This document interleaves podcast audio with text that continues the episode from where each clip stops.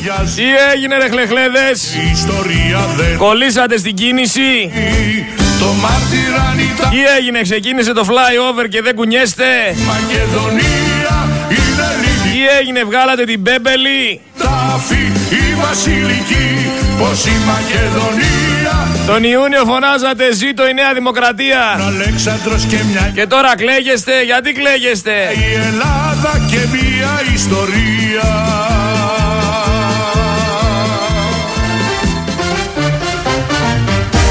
Γιατί κλαίγεστε; Δεν μπορώ να καταλάβω. Κολλημένοι στην κίνηση. Για άλλα τέσσερα χρόνια θα είστε. Κάπως πρέπει να βγάλει λεφτά ο Μητσοτάκης Δεν κατάλαβα. Μην τα θέλετε όλα δικά σας.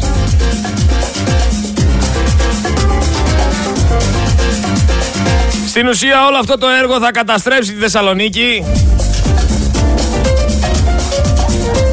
Και είδατε τελικά που έρχεστε στα λόγια μου. Ακούστε τώρα τι κάνουνε. Βγήκε ο Σέρβας Έκανε ποδηλατόδρομους. Έρχεται τώρα ο Αγγελούδης Μαζί με την κυβέρνηση της Νέας Δημοκρατίας. Και πριν και τώρα Και λέει θα γίνει το flyover. Για να γίνει το flyover Πρέπει να σταματήσουν να λειτουργούν οι ποδηλατόδρομοι. Για να μην υπάρχει κίνηση.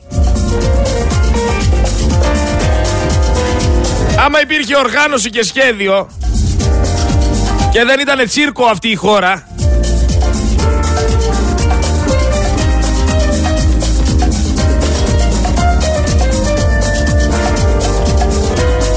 υπάρχει μια σειρά. Δηλαδή με λίγα λόγια. Πρώτα να γίνει το flyover και μετά να γίνουν οι ποδηλατόδρομοι. Αλλά ο καθένας βγαίνει και κάνει ό,τι γουστάρει. Σου λέει ο Ζέρβα, εγώ ποδήλατο οδηγάω, δίπλωμα για αυτοκίνητο δεν έχω, να κάνω ποδηλατόδρομους.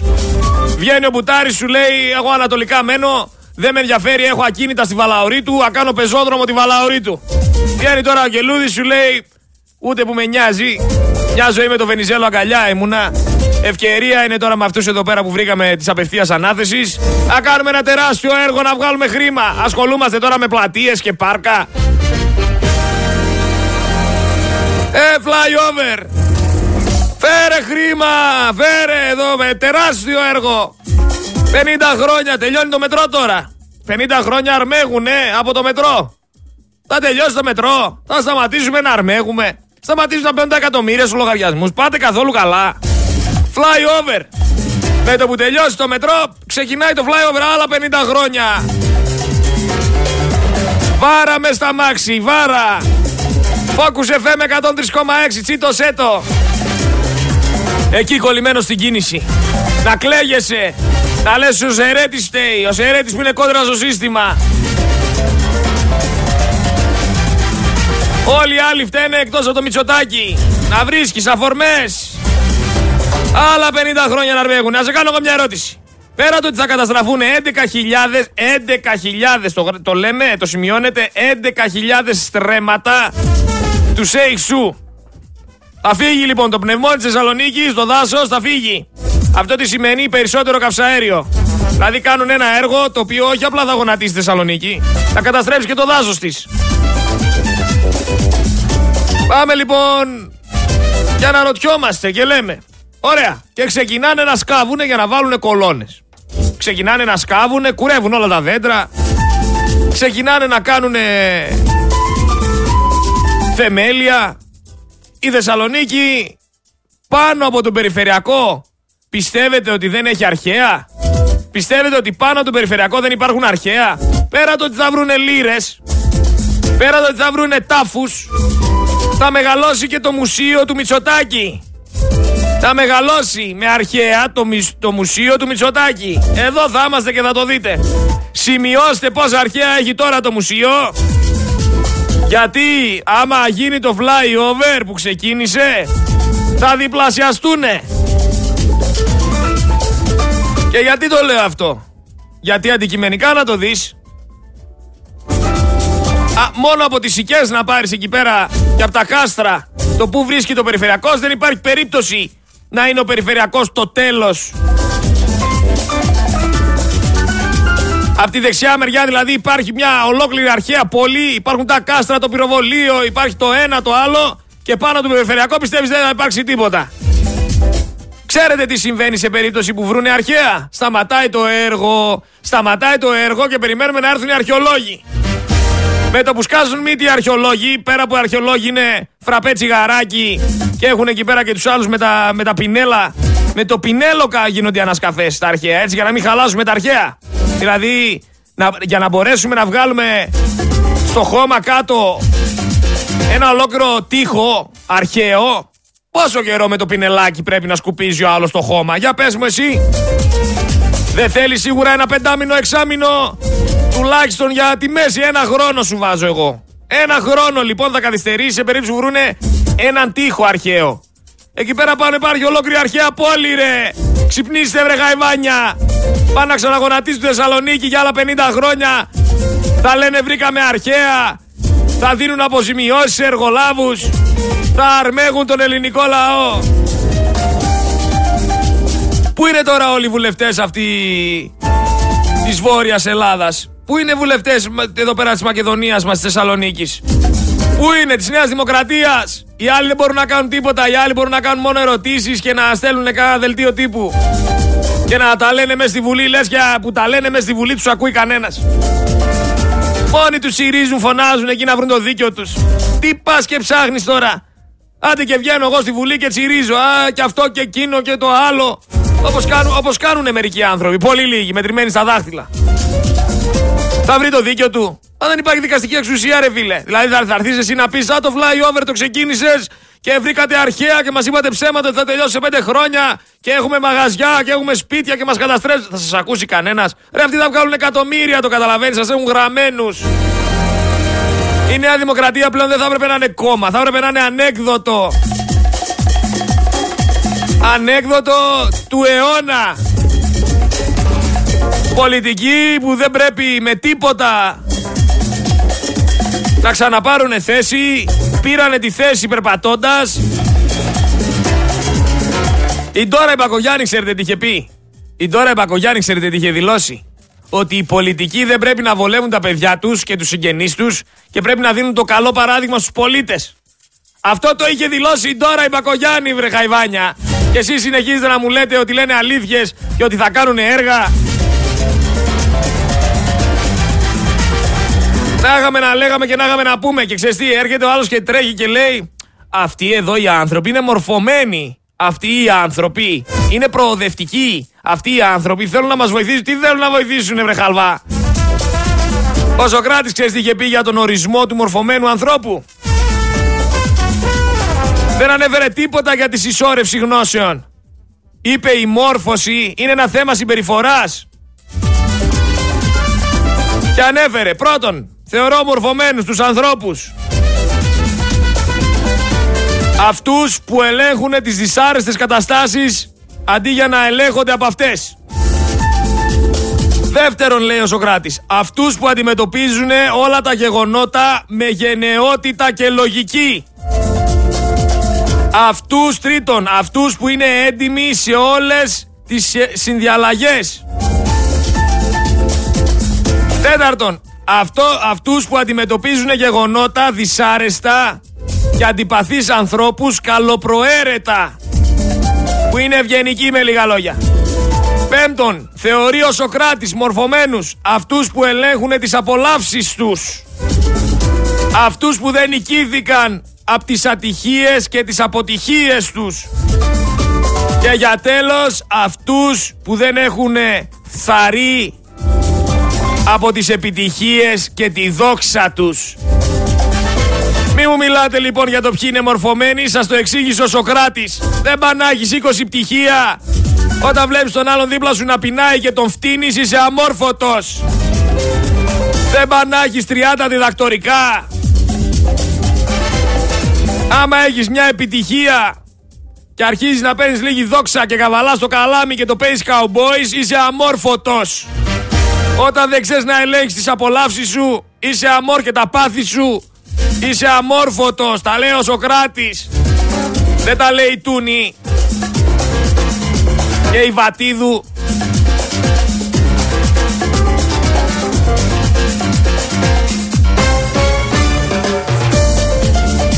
Ξέρετε εκεί πέρα έξω ποιος είναι ο Σοκράτης ή δεν ξέρετε; Α, ήρεμα ρωτάω. Να ξέρω τουλάχιστον να μιλάω με κόσμο ο οποίος έχει διαβάσει οτιδήποτε του Σοκράτη. Τάσο, έχουμε θέμα με το διαδίκτυο.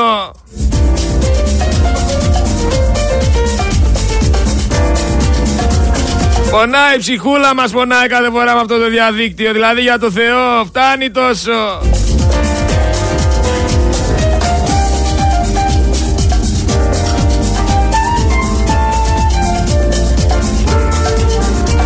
Ένα live είπαμε να κάνουμε. Λοιπόν, βρέ, βρέθηκε όλος τυχαίο σε σούπερ μάρκετ ο Κυριάκος Μητσοτάκης. Ο Κυριάκος Μητσοτάκης, παιδιά, πίστευτο έτσι, σε σούπερ μάρκετ. Και τι έκανε, τυχαία έτσι, τυχαία βρέθηκε, τυχαία έφοδος που λέμε, έφοδος, θυμάστε το στρατό. Τυχαία εμφανίστηκε σε ένα σούπερ μάρκετ ο Μητσοτάκης και τυχαία υπήρχε μαζί του και ένας φωτογράφος. Μα τι σύμπτωση είναι αυτή. Και κρατάει ο Μητσοτάκης λέει ένα καρτελάκι, τον έχω μπροστά μου τη φωτογραφία. Κρατάει ένα καρτελάκι που γράφει πάνω 5%. Πώς ήταν αυτό που λέγαμε τοποθέτηση προϊόντος; Ακολουθεί τοποθέτηση προϊόντος; Κάθεται και κρατάει ένα καρτελάκι που γράφει μείον 5% στα προϊόντα. Συγκεκριμένα μπροστά του κάτσε να σου πω και τι προϊόντα έχει. Στους χυμούς. Όχι. Στο, σε κέικ. Τι είναι αυτά, κέικ, ναι. Και μπισκότα. Μπροστά σε κέικ και σε μπισκότα, ο Μητσοτάκης κρατάει ένα καρτελάκι μείον 5%. Και χειροκροτάνε οι άλλοι. Λένε μπράβο ρε φίλε. Μα φοβερός ηγέτης. Ρε Γαϊβάνια, 148% αύξηση έκανε. Και πάκι σας λέει ότι είναι μείον 5% τα μπισκότα και χαίρεστε. Είναι δυνατόν. Γιατί πιστεύετε δηλαδή ότι θα σας βοηθήσει; Έλα Χριστέ και Κύριε. Ξεχνάτε ποιος κολοσσός αγοράζει τα σούπερ μάρκετ. Ποιος κολοσσός αγόρασε τον Κοτσόβολο, τη ΔΕΗ και πάει λέγοντας. Θα σας πω εγώ. Το αμερικανικό φαντ CVC Capital Partners. Που έχει καταστεί μεγαλύτερος ξένος επενδυτής στην Ελλάδα και έχει προσλάβει ως επικεφαλής επενδυτικών σχέσεων την κόρη του Πρωθυπουργού, τη Σοφία τη Μητσοτάκη, την οποία τη δίνει και πόσα λεφτά κάθε μήνα. Κανονικά συνεχίζει την επέλασή της στην ελληνική αγορά και βάζει τώρα στο στόχαστρο τον κλάδο λιανικής πώλησης τροφίμων και βασικών καταναλωτικών αγαθών. Με λίγα λόγια, τα σούπερ μάρκετ περνάνε στην ιδιοκτησία του Μητσοτάκη έμεσα.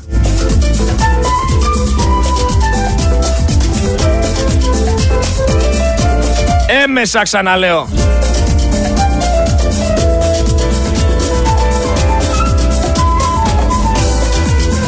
Μια ζωή την έχουμε και αν δεν την γλεντήσουμε η φάση.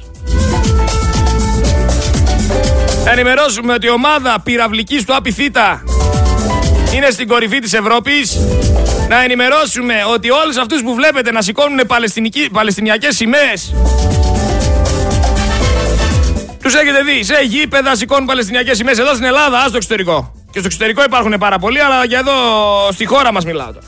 Σηκώνουν Παλαιστινικέ σημαίες, βάζουν φώτο προφίλ. Άλλη επανάσταση αυτή του φώτο προφίλ. Ε, εικόνα προφίλ. Βάζουν τον εαυτό τους και από κάτω έχουν μια Παλαιστινιακή σημαία που γράφει Στέκομαι με την Παλαιστίνη. Μιλάμε τρελή βοήθεια σε αυτούς τους ανθρώπους. Και όλοι αυτοί να ξεκαθαρίσουμε ότι αύριο μεθαύριο, αν τους πεις πάρε ρε σπίτι σου ένα Παλαιστίνιο να το βοηθήσεις, και ας έχουν πέντε δωμάτια άδεια, δεν υπάρχει περίπτωση να πάρουν ούτε έναν. Βγαίνουν, λένε ότι είναι επαναστάτες, ότι βοηθάνε, ότι θέλουν το καλό, ότι οι άνθρωποι σκοτώνονται εκεί πέρα, τσιρίζουν, φωνάζουν, κάνουν ό,τι κάνουν. Και όταν θα έρθουν εδώ πέρα 200.000 Παλαιστίνοι, θα σφυρίζουν αδιάφορα. Θα λένε δεν ξέρουμε τι γίνεται και ποιοι είναι αυτοί και δεν χωράω και δεν με φτάνει το ενίκιο. Τα κλασικά.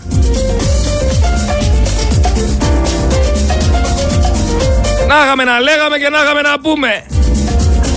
Τάσο, τι γίνεται ρε φίλε, τι γίνεται με το διαδίκτυο;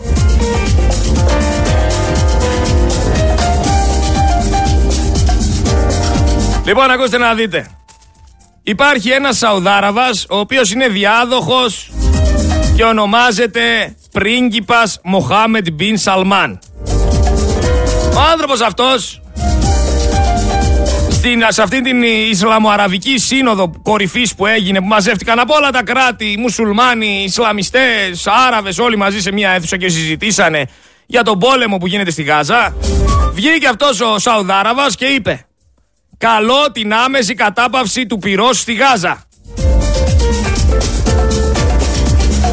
Επίσης αναφέρθηκε σε αυτή την Ισλαμοαραβική Σύνοδο Κορυφής το ότι αν δεν σταματήσουν οι Ισραηλινοί να κάνουν ό,τι κάνουν, υπάρχει περίπτωση να γίνει χρήση πυρηνικών όπλων.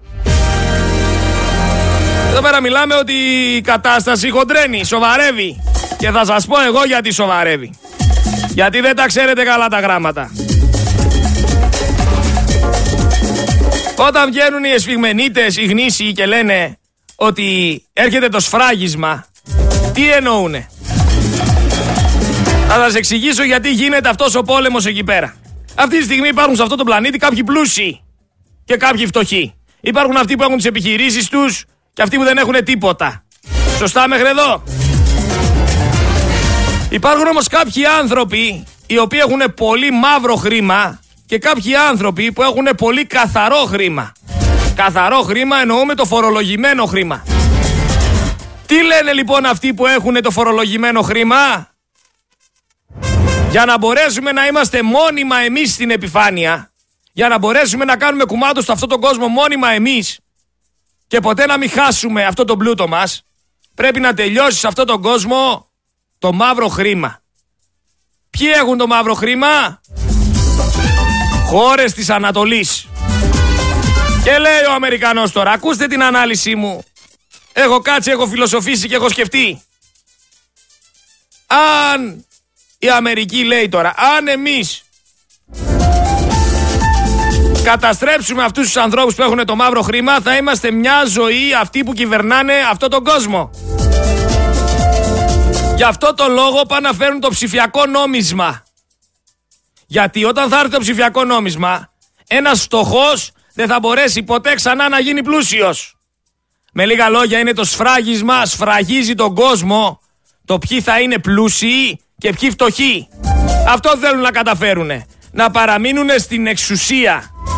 Τι γίνεται τώρα; Όλος αυτός ο πόλεμος δεν γίνεται ούτε για τους Παλαιστίνιους ούτε για τους Ισραηλινούς. Όλο αυτό γίνεται για το ποιος θα υπερισχύσει. Ξέρουμε πολύ καλά ότι ο Ρώσος διαχειρίζεται αρκετό μαύρο χρήμα. Ενώ ο Αμερικανός είναι αυτός που θέλει το ψηφιακό νόμισμα για να τον καταστρέψει. Σε αυτό τον πόλεμο λοιπόν αποφασίζεται ποιος θα διαχειρίζεται τον πλανήτη. Αυτά σας τα λέω για να καταλάβετε πόσο σοβαρά είναι τα πράγματα. Και μέσα σε όλα αυτά που συμβαίνουν έχεις εσύ τους Έλληνες να κάνουν copy-paste ένα μήνυμα που γράφει Αποχωρώ από το Facebook γιατί δεν, μπο, δεν επιτρέπω στο Zuckerberg να με χρεώνει 4,99 δολάρια το μήνα.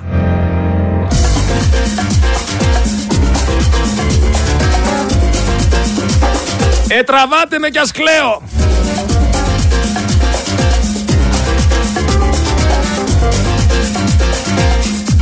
Μετά από 40 κύματα που περάσαμε, καταφέραμε τουλάχιστον να έχουμε πίσω το διαδίκτυο και να στριμάρουμε κανονικά. Μέσα σε όλα αυτά που γίνονται βλέπεις την Ανίτα Πάνια. Η Ανίτα Πάνια αυτή η μουρλή να λέει πέρασα δύσκολα και χρειάστηκε να κουμπώσω λίγη χημεία. Ακούστε τώρα εδώ δηλώσεις που παίζουν σε πρωτοσέλιδα, σε εφημερίδες. Αντί για να λένε ρε παιδί μου να, να, να μεταδίδουν πληροφορίες που έχουν νόημα για να μορφωθεί ο ελληνικός λαός, να, να μάθει πράγματα για τη χώρα του. Έχει αναρωτηθεί ποτέ κανένας εκεί πέρα έξω; Για παράδειγμα, λέω τώρα, γιατί τα σπίτια στις κυκλάδες είναι λευκά και μπλε; Ξέρετε γιατί είναι λευκά και μπλε τα σπίτια στα νησιά μας; Δεν ξέρετε.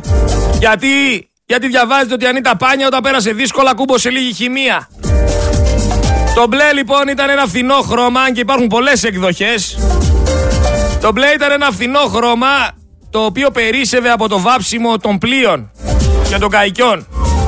Και έτσι οι κάτοικοι έβαφαν και τα παράθυρα και τις πόρτες τους τα οποία ήταν ξύλινα με αυτό το χρώμα για να μπορέσουν να τα προστατέψουν από την υγρασία.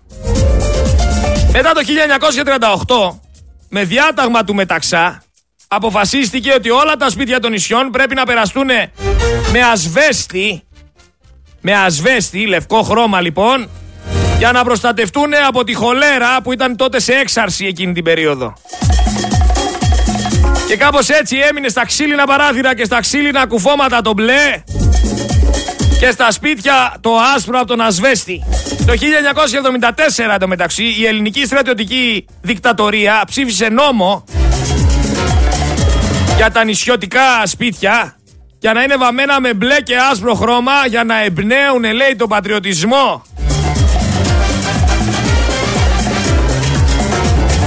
Επίσης το άσπρο χρώμα αντανακλά την ηλιακή ακτινοβολία. Με αποτέλεσμα τα σπίτια να απορροφούν όσο λιγότερο ζέστη γίνεται για το καλοκαίρι.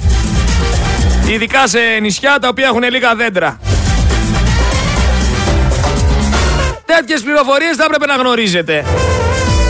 Θα έπρεπε να σας λένε ότι στα νησιά δεν έχουν κεραμίδια τα σπίτια γιατί έχει πολύ δυνατούς ανέμους. Δεν θα έπρεπε να ακούτε τον κασελάκι, τον κλόουν, ο οποίος κλόουν είναι για μένα.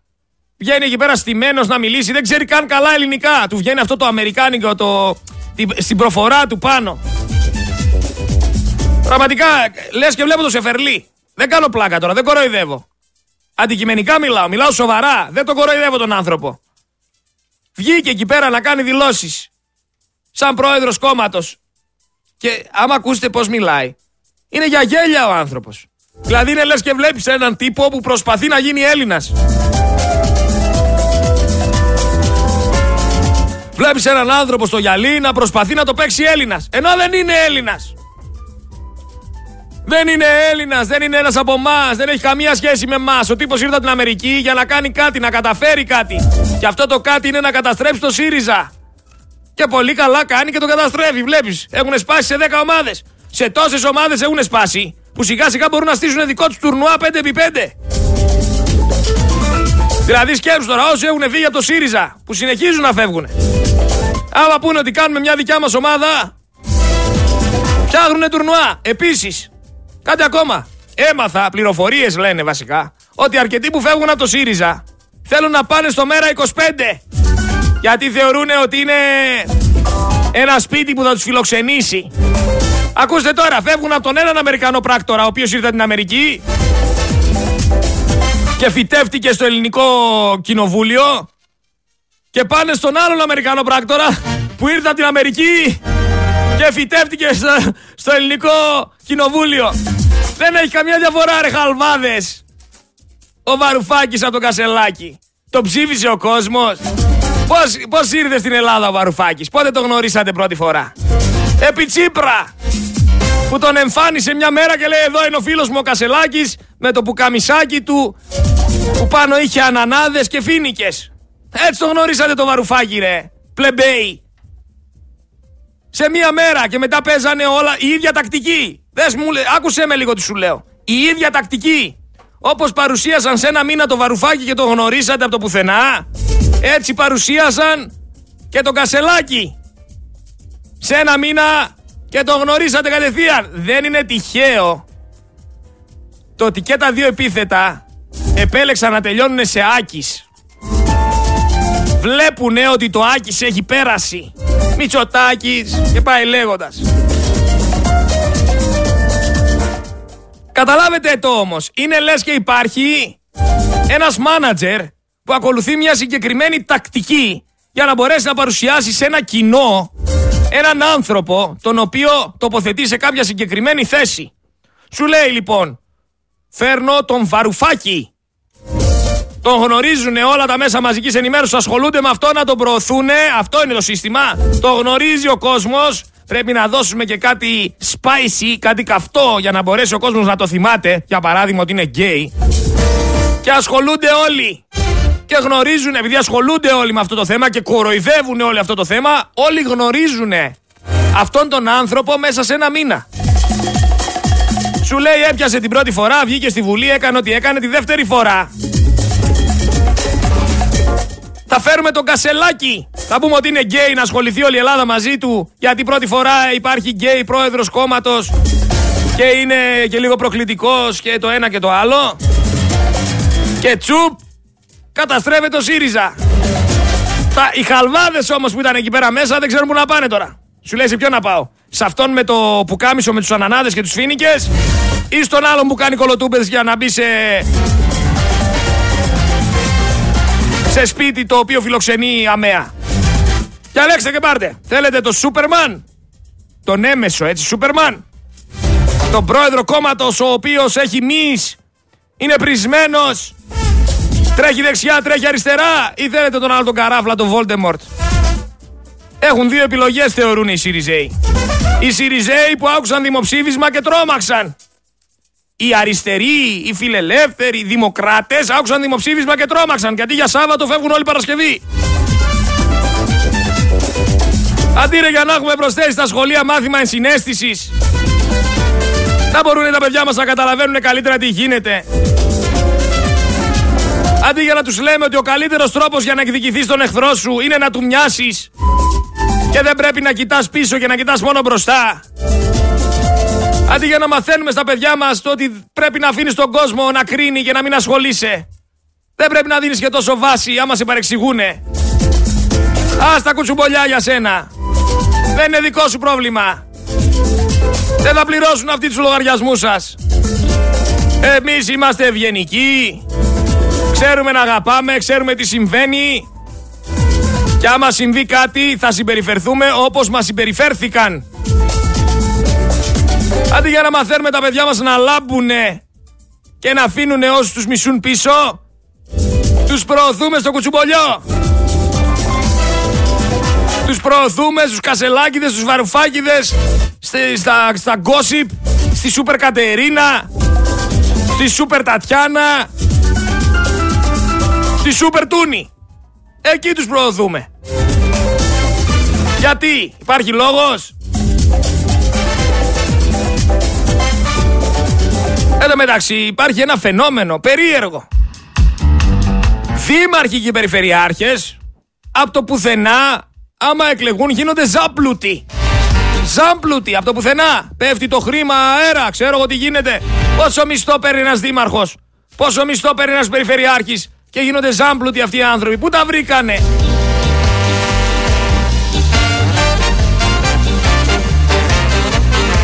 Δηλαδή αυτό δεν δημιουργεί οργή στον κόσμο.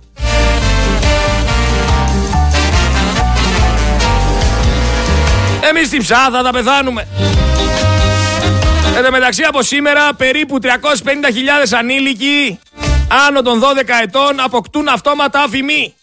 Από 12 ετών αποκτούν αφημί. Από 12 ετών ξεκινάνε αυτά τα παιδάκια και χρωστάνε 40 χιλιάρικα στους Γερμανούς. Άκου εδώ πως έχουν φτιάξει την Ελλάδα και εσείς συνεχίζετε να τους στηρίζετε. Για να με βλέπει άλλος στο δρόμο και να με λέει ρε εσύ, στο live φαίνεσαι πιο χοντρός. Δηλαδή από όλα όσα λέω, αυτό τον πείραξε. Το ότι φαίνομαι στο live πιο χοντρός. Κοπλιμέντο ήταν έμεσα άμα το σκεφτείς. Αλλά εντάξει, βάζω λίγο νερό στο κρασί μου. Άλλοι με βλέπουν στον δρόμο και με λένε καλά ρε φίλε. Ακόμα περπατάς, δεν είσαι στο βυθό. Άκου τώρα τι με λέει ο άλλος στον δρόμο. Το θεωρεί φυσιολογικό. Ακόμα περπατάς, δεν είσαι στο βυθό. Δηλαδή πλέον, όχι απλά έχει περάσει το ότι όποιος λέει την αλήθεια καταλήγει στο βυθό.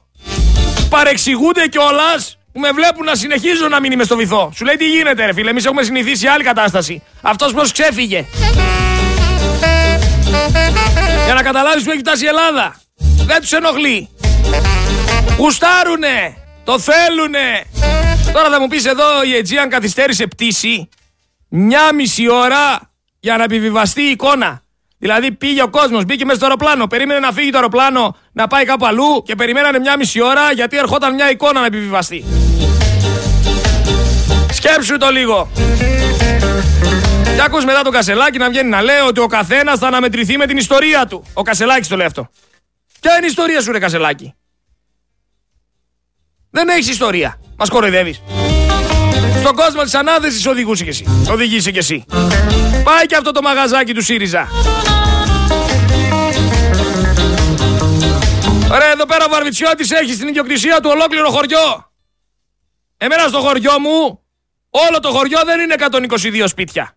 Και ο Βαρβιτσιώτης έχει 122 σπίτια στο όνομά του. Δηλαδή, με λίγα λόγια, υπάρχει ένα ολόκληρο χωριό που θα έπρεπε να ονομαστεί Βαρβιτσιώτης.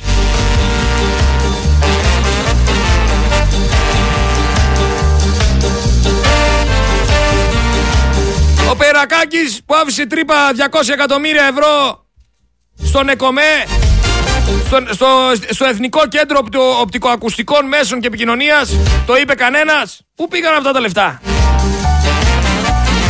Ασχολείστε ακόμα με το ΣΥΡΙΖΑ.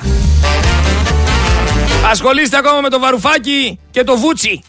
Με το Βούτσι ασχολείστε ρε. Αποχώρησε λέει ο Νίκος ο Βούτσης.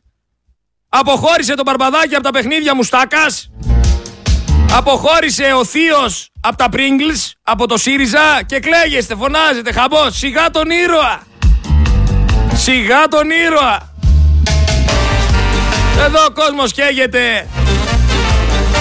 Και ο Κυρπαντελής στενίζεται. Θα έπρεπε επιτέλους να ασχοληθείτε με σοβαρά πράγματα. Θα έπρεπε επιτέλους να καταλάβετε ότι η αντίληψη των πραγμάτων δημιουργείται με τον τρόπο σκέψης. Οι άλλοι βγήκαν με τα καλάμια στο θερμαϊκό. Με τα καλάμια στο θερμαϊκό. Και βγάζουν τσιπούρες και καλές τσιπούρες. Ανάμεσα σε αυτούς είναι και ο Στέφανος. Σου λέει δεν πειράζει που επιπλέει ψόφιο ποντίκι στο θερμαϊκό. Δεν πειράζει που ήρθε το πλανκτόν και έγινε πίστρωση πάνω εκεί πέρα, λες και είναι γάλα και έχει πιάσει πέτσα. Άμα έχει ψάρια, πρέπει να τα βγάλω βίντεο. Να τα ανεβάσω στο TikTok, να τα ανεβάσω εδώ, να τα ανεβάσω εκεί. Να δείξω ότι ξέρω να ψαρεύω. Στο θερμαϊκό λοιπόν το καλάμι. Και κάποιοι ψαράδες λένε ότι θα τα φάνε κιόλα αυτές τις τσιπούρες από το θερμαϊκό. Τσιπούρες με έξι μάτια, τέσσερις ουρές που κολυμπάνε ανάποδα. Ε, εντάξει, τώρα κοροϊδευόμαστε.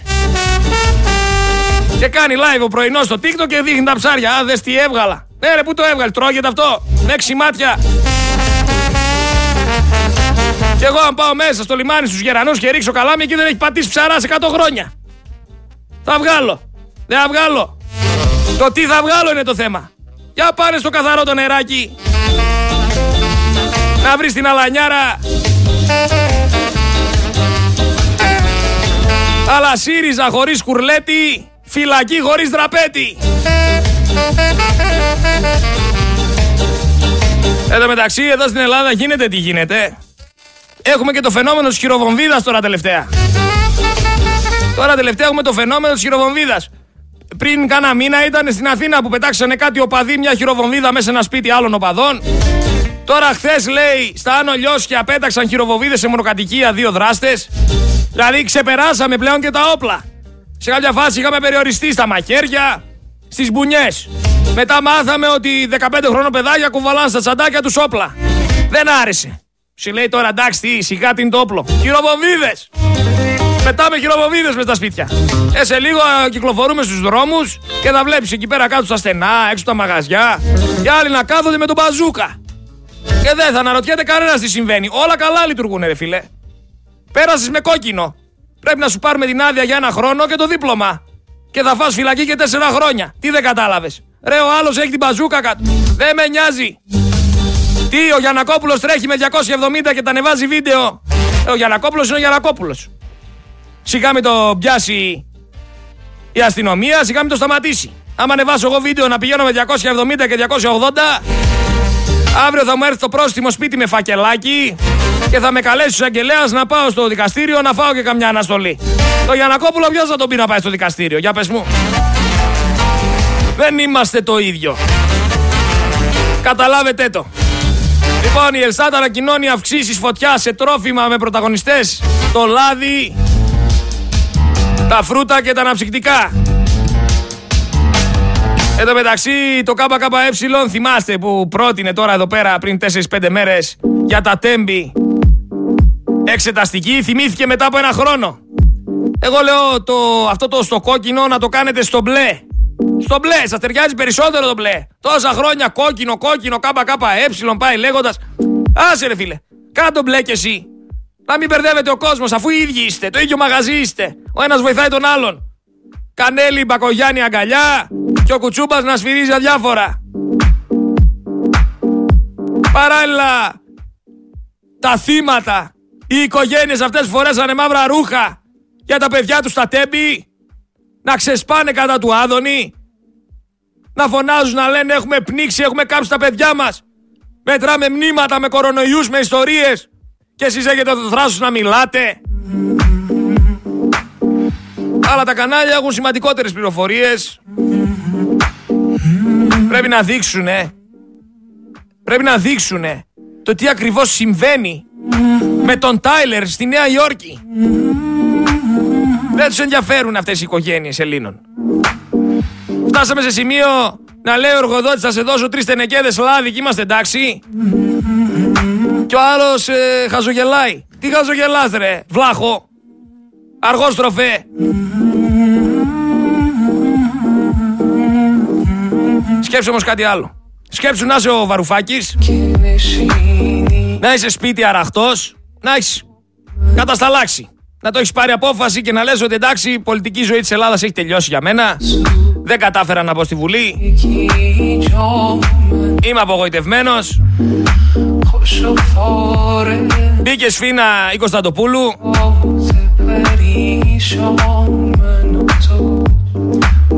Και ξαφνικά να χτυπάει το θηροτηλέφωνο.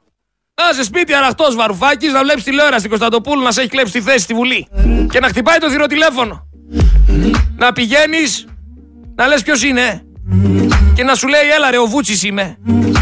Θέλω να έρθω στο μέρα 25. Τι θα απαντούσες;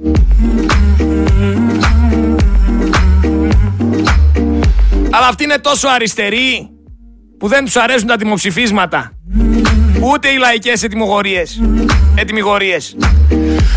Ούτε το καταστατικό του κόμματος τους αρέσει. Τόσο αριστεροί. Εγώ λέω να γίνει κανένα δημοψήφισμα για αρχή. Ώστε να μοιραστούν τα σπίτια του Παπαδημούλη. Ένα δημοψήφισμα να γίνει. Πόσοι από τους Έλληνες θέλουν να μοιραστούν τα σπίτια του Παπαδημούλη. Εγώ θα στηρίξω, σας το λέω ξεκάθαρα. Αλλά ζούμε σε ένα κράτος, κράτος πρωταθλητή θα το ονόμαζα. Σε εγκλήματα, σε παρανομία, σε διαφθορά, σε παραπληροφόρηση, σε καταπίεση. Ένα κράτος στο οποίο μια οικογένεια καπιταλιστών, μια οικογένεια εφοπλιστών, μια ομάδα ανθρώπων που έχουν πολλά λεφτά κοκορεύονται. Για παράδειγμα στα social πως πάνε με 270 σε δρόμους της Αττικής με τα πανάγριβα μάξια τους χωρίς να τους ενοχλεί κανένας. Και απ' την άλλη έχεις έναν πατέρα ο οποίος έχει χάσει τις δίδυμες κόρες του σε ένα τρένο γιατί η πολιτική ήταν ανεύθυνη και δεν υπήρχε τηλεδιοίκηση που δεν τον ακούει κανένας και δεν τον δίνει σημασία κανένας και ίσα ίσα η αστυνομία τον καλεί να, να απολογηθεί κιόλας για όλα όσα λέει. Αυτό είναι το κράτος της Μεσογείου που ονομάζεται Μπανανία.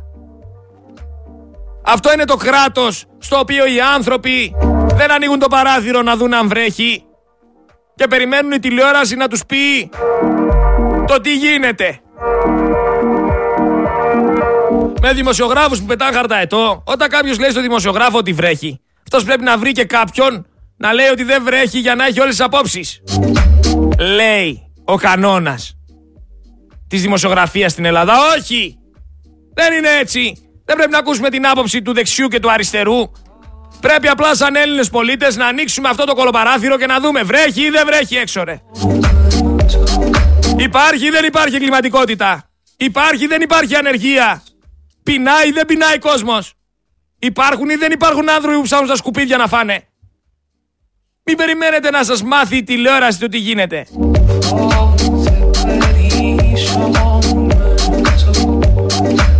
Αλλά πέρα από το βαρουφάκι σκέψου να είσαι Ζούκερμπεργκ.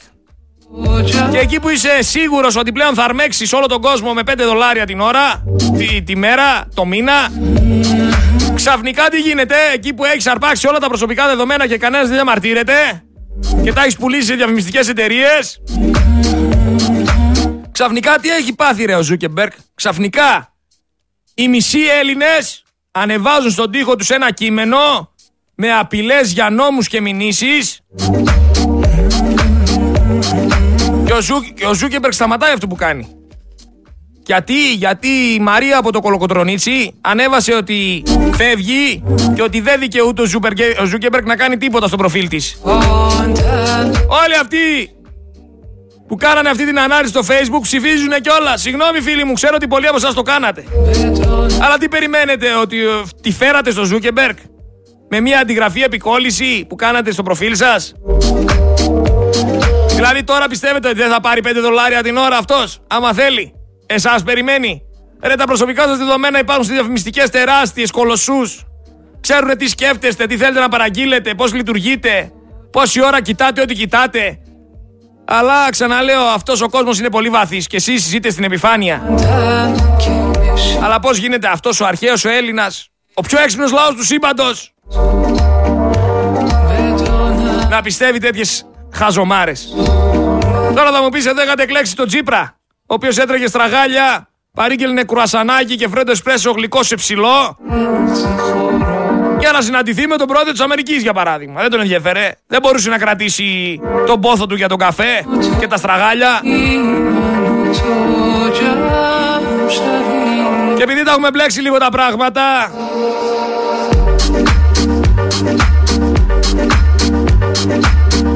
Θεωρώ πιο σοβαρούς αυτούς που αποχωρούν από το facebook με ένα κείμενο που βγάλανε στη, στο προφίλ τους χωρίς πραγματικά να αποχωρήσουν από αυτούς που αποχωρούν από το ΣΥΡΙΖΑ. Το λέω ξεκάθαρα.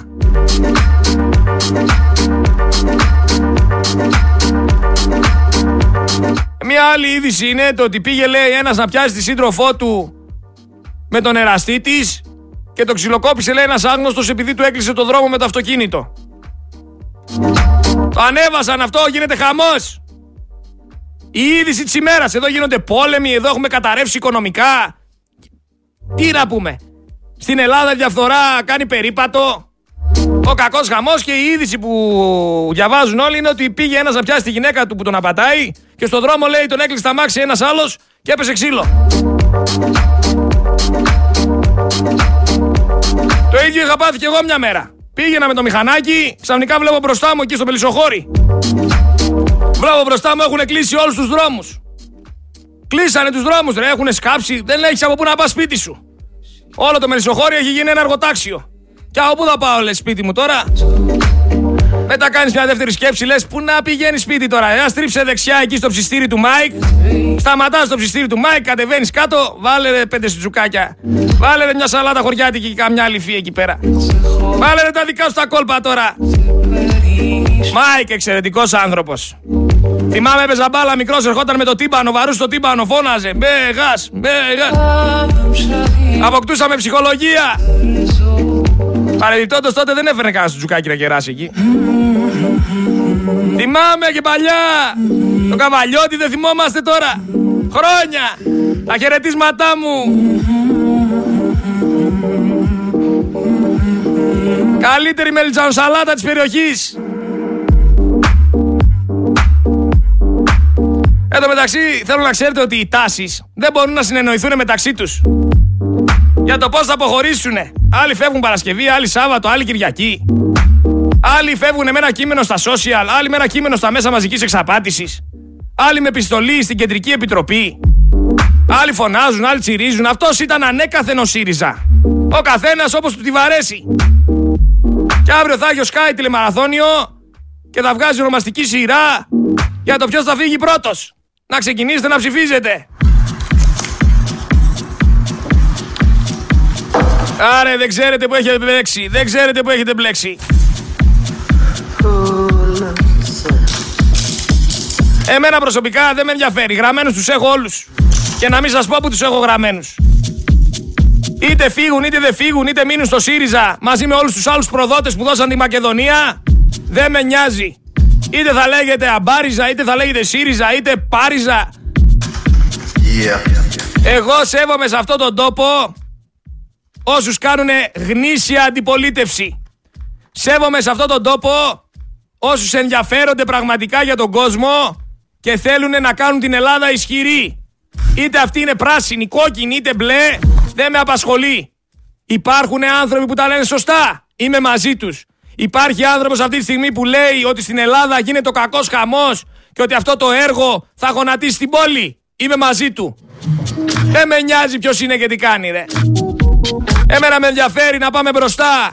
Γιατί έχουμε μια χώρα διαμάντη. Μια χώρα που το κλίμα της είναι άριστο. Μια χώρα που έχει 72% θάλασσα. Μια χώρα που έχει άγια εδάφη. Σε αυτό το χώμα τι να σε ποφτύνει σπόρια από, από καρπούζι.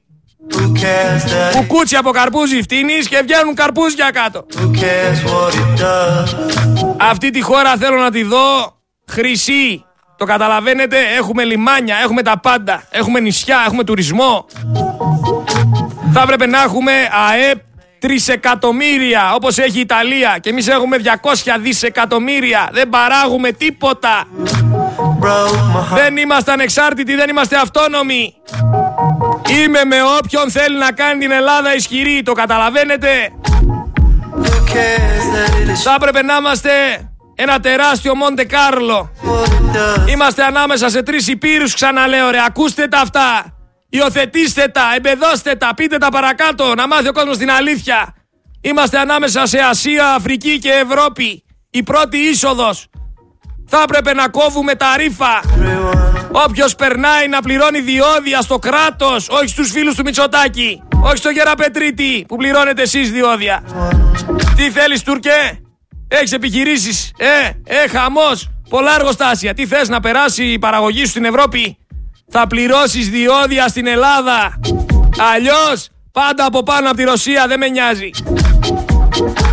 Τι θέλεις εσύ απέναντι στην Αφρική να φέρεις καράβια; Διόδια Αλλά εδώ πέρα πήγανε με πουλήσανε τα λιμάνια Και πουλήσανε τα λιμάνια για λίγα εκατομμύρια Τη Ιγουμενίτσας 84 εκατομμύρια λέει Ρε 84 εκατομμύρια ένα λιμάνι Ρε το λιμάνι κόβει εκατομμύρια κάθε χρόνο Αυτά τα εκατομμύρια τα κόβει κάθε χρόνο ρε είστε τρελοί Αλλά που τα πουλήσανε Εκεί που έχουν μετοχές. Ψαχτείτε για τη CVC ε, Partners, για την εταιρεία αυτή να. Ψαχτείτε να δείτε που όλα τα κρατικά τα κάνουν αυτοί ιδιωτικά στο όνομά τους. Και οι άλλοι μετά χαιρετάνε τους Νεοδημοκράτες. Ζήτω η Νέα Δημοκρατία, ζήτω οι Δημάρχοι, ζήτω οι Δήμαρχοι, ζήτω οι Περιφερειάρχες της Νέας Δημοκρατίας. Θα μας σώσουνε. Ποιοι είναι θα μας σώσουνε; Αυτή είναι κλίκα. Αυτή είναι κύκλο. Χαϊβάνια, ε, χαϊβάνια. Δεν σας λυπάμαι καθόλου. Κολλημένοι εκεί στην κίνηση. 41% δεν πήρανε. 41 ώρες να κάνετε να γυρίσετε.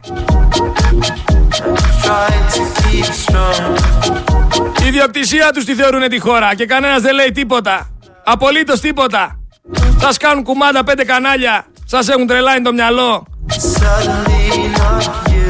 Ρε εδώ πέρα υπάρχει παπάς στο Κιλκή, ο οποίος το πρωί είναι αστυνομικός, δημόσιος υπάλληλος και το βράδυ είναι παπάς. Το πρωί είναι αστυνομικός έτσι πως το ακούτε. Στο Κιλκή. Ιερέα είναι αστυνομικός το πρωί, υπηρετεί στην αστυνομία και το απόγευμα διακονεί στην εκκλησία. Πάει, ρίχνει κανένα ευχέλαιο, παίρνει κανένα χαρτζηλικάκι. Διπλό μισθό από το κράτος ο συγκεκριμένος. Πώς γίνεται αυτό, για πες μου. Δηλαδή θα, θα με σταματήσει εμένα για έλεγχο αστυνομία και θα, θα με κάνει έλεγχο παπάς. Θα τρελαθώ τελείως, δεν, δεν γίνεται. Επίσης, άμα έχει το πρωί καμιά βάφτιση, τι θα γίνει; Θα έρθει με τη στολή της αστυνομίας; Μετά με λες, είμαι παρανοϊκός. Τι παρανοϊκός είμαι, ζούμε μια παράνοια. Από εκεί που ξεκίνησαν να μας λένε ότι αν δουλέψουμε σκληρά θα έχουμε δικό μας σπίτι, δικό μας εξοχικό, δικό μας αυτοκίνητο. Το 83, το 2003 έρθαν και μας είπανε δούλεψε σκληρά και θα έχεις δικό σου σπίτι και δικό σου αυτοκίνητο. Και το 2023 θα δουλεύουμε σκληρά για να μένουμε στο αυτοκίνητο. Έτσι πάει η κατάσταση. Και θα σου λέω Μητσοτάκης έχεις μείον 5% σε όλα τα τρόφιμα. Χειροκρότα! Χειροκρότα όσο στο Ισραήλ πέφτουνε βόμβες σε νοσοκομεία. Έβαλαν λέει χειροπέδες στην Εύη Βατίδου λέει επειδή εμβόλησε μηχανή με το αυτοκίνητό της και έφυγε. Η Εύη Βατίδου είναι πρώην του Κούγια. Δεν υπάρχει περίπτωση να μπει μέσα.